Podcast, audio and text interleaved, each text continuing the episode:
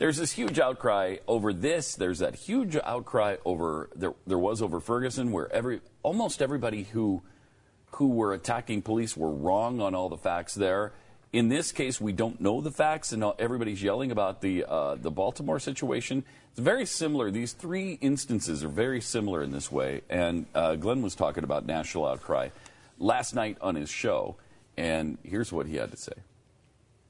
We have uh, this from um, Calvin Coolidge. I want to start the show with. When people are bewildered, they tend to become credulous, meaning when they're freaking out, they'll believe anything. When they don't know what to do, they'll just buy into it. That was a warning from Calvin Coolidge in 1930 at the beginning of the Great Depression. And he was talking about the danger of expecting too much government. It was enlarged during times of distress, and you started to just accept that the government would do all of these things because you didn't know what to do. Sound familiar?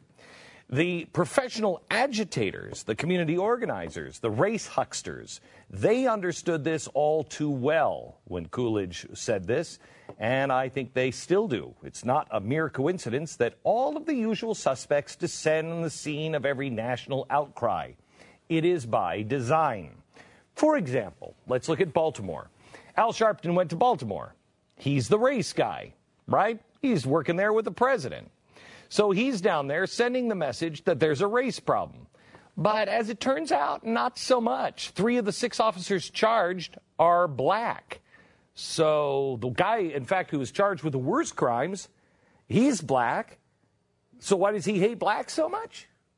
See, it's not about race, is it now? So why was Al Sharpton really there in Baltimore? Listen we carefully. need the Justice Department to step in and take over policing in this country. In the 20th Ah. century, they had to fight states' rights and to get the right to vote. We're going to have to fight states' rights in terms of closing down police cases. Police must be held accountable. I don't think all police are bad. I don't even think most are bad. But those that are need to be held accountable. Okay, did you get this? We need to fight states' rights, and we need the DOJ, the Justice Department, to take over policing in America. Oh, wait a minute. The president couldn't be for. Wait a minute. Didn't the president say we need a police force just as well armed? Oh my gosh. It's all happening now, isn't it? So it's not about race, it's about handing more power to the central government. Now, the DOJ taking over policing. Does that sound ridiculous? Mm, maybe to the uninformed and those who aren't realizing we're watching a play. The only chance that it would ever gain track, tra- traction is during a crisis. So Al Sharpton travels to Baltimore and cashes in on the crisis. It's phony. Now, there are people who are really out there protesting, but the grassroots portion are usually very, very small. You remember the chalkboard that we put up here? Because it's playing out right now. Radicals, Islamists, communists, socialists work together against Israel, work together against capitalism, work together to overthrow stability.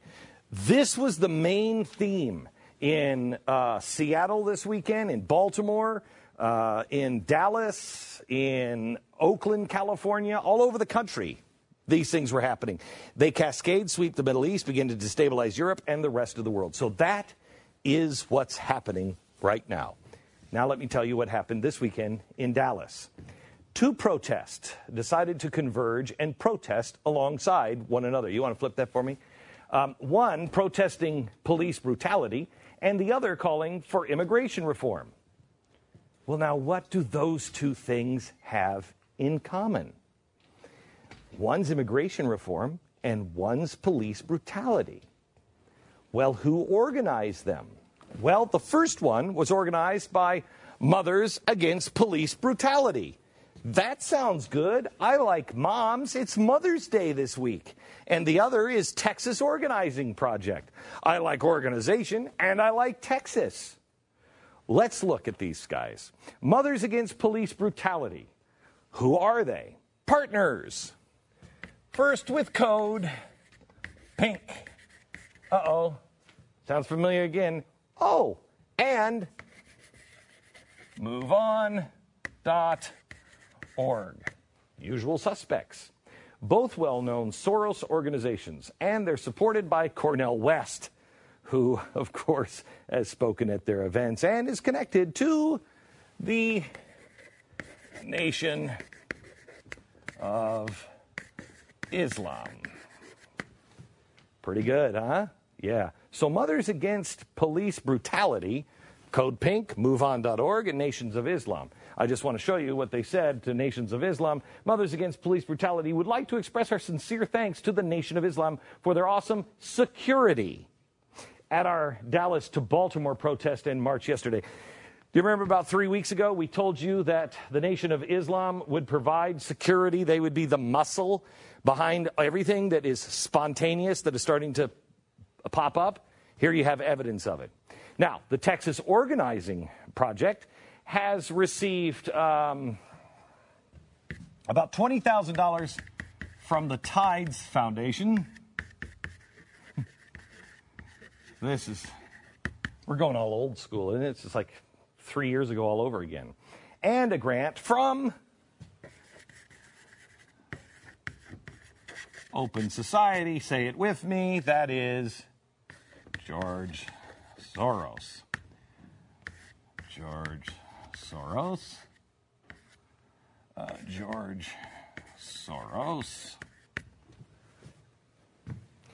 Now, the reason why George Soros gave them this money is because they, uh, it's a grant to support statewide organizing promoting social and economic equality for low to moderate income Texans through community organizing and other civic engagement.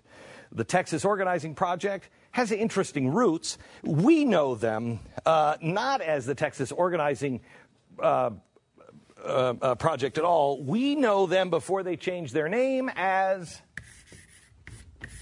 Acorn. Do you remember the show we did when we said, you got to stop them, otherwise, they're just going to change their name? You got to get to the root because all they'll do is change the name. And then I remember looking at the television and say, if I'm wrong, call me. Texas Organizing Project, oh, formerly known as Acorn. Why? Well, they got caught on tape and somebody exposed them, offering up advice on how to skip taxes and hide prostitution rings. Remember that episode? I know they do. So you have organizing done by Acorn, sending people into the streets, all financed by George Soros and the Tides Foundation, and the muscle is being provided by the Nation of Islam. You know what made me think of this? Mothers Against Police Brutality. I remember when we first did the uh, episode on the Tides Foundation, I remember seeing Mothers Against all kinds of stuff. And I remember thinking, that's really smart. They just open these things up. Who's going to argue about moms against anything? Especially uh, the week before Mother's Day. This isn't anything grassroots. This is the same tired script. All the world is but a stage, and all the men and women merely players, and they have their exits and their entrances, and one man plays many parts. The Weather Underground. Remember the episode we did on the Weather Underground? This is their manifesto. And what did they say in their manifesto? Well, first, the goal of a revolutionary struggle must be the control and the use of this wealth in the interest of the oppressed peoples in the world. So that's their goal to control the wealth of this empire and to uh, redistribute it.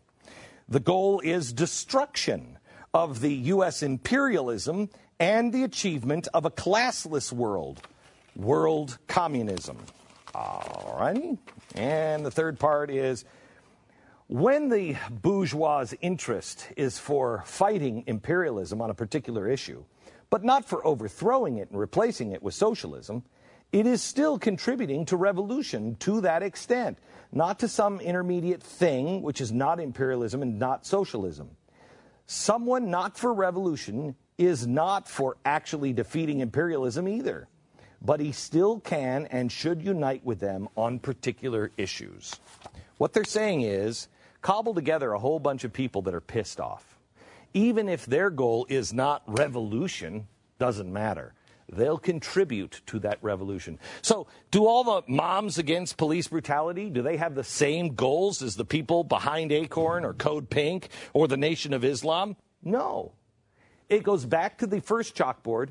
The communists, the, the Islamists, the anarchists will gather together. They never have the same goals. It doesn't matter. There are enough people that have a goal to unite, which will defeat the U.S. imperialism. And what unites them? Their oppression. The game plan here from the Weather Underground was to literally go around and make sure people understand they're oppressed and then cobble them together into groups. If together they can take you one step closer to the progressive utopia or global communism, great.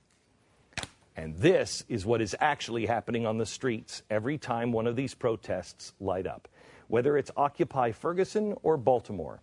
Some want a communist, classless society. Some want their class. That's why Al Sharpton is working for the president. He is setting these fires all across the country. And he said it there in his own words because it's time the DOJ takes over our community police departments. We will have that national police force that is just as well funded, just as well equipped, just as well armed as the U.S. military. Those are the words of Barack Obama. They've never explained it until Al Sharpton said this. This is what community organizers are doing. This is why the president met with Ferguson protesters and said, remember when they were burning down Ferguson, he said, stay the course.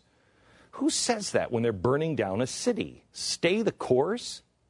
And because most of the country gets their news from people like Jon Stewart, they're completely uninformed and oblivious to the fact that most of what they're seeing is orchestrated, planned, and at the very least, very well influenced. They are completely unaware that Dallas or Baltimore are not about the hashtag Black, Black Lives Matter. Three of the six cops in Baltimore were black. Do their lives matter? Should they receive a fair trial? Or do only some black lives matter? George Zimmerman was described as a white Hispanic by the New York Times. I've never heard of a white Hispanic. In case you're keeping score, we think it's impossible. But white furthers the storyline. Hispanic is an oppressed people. And that's all this is a story.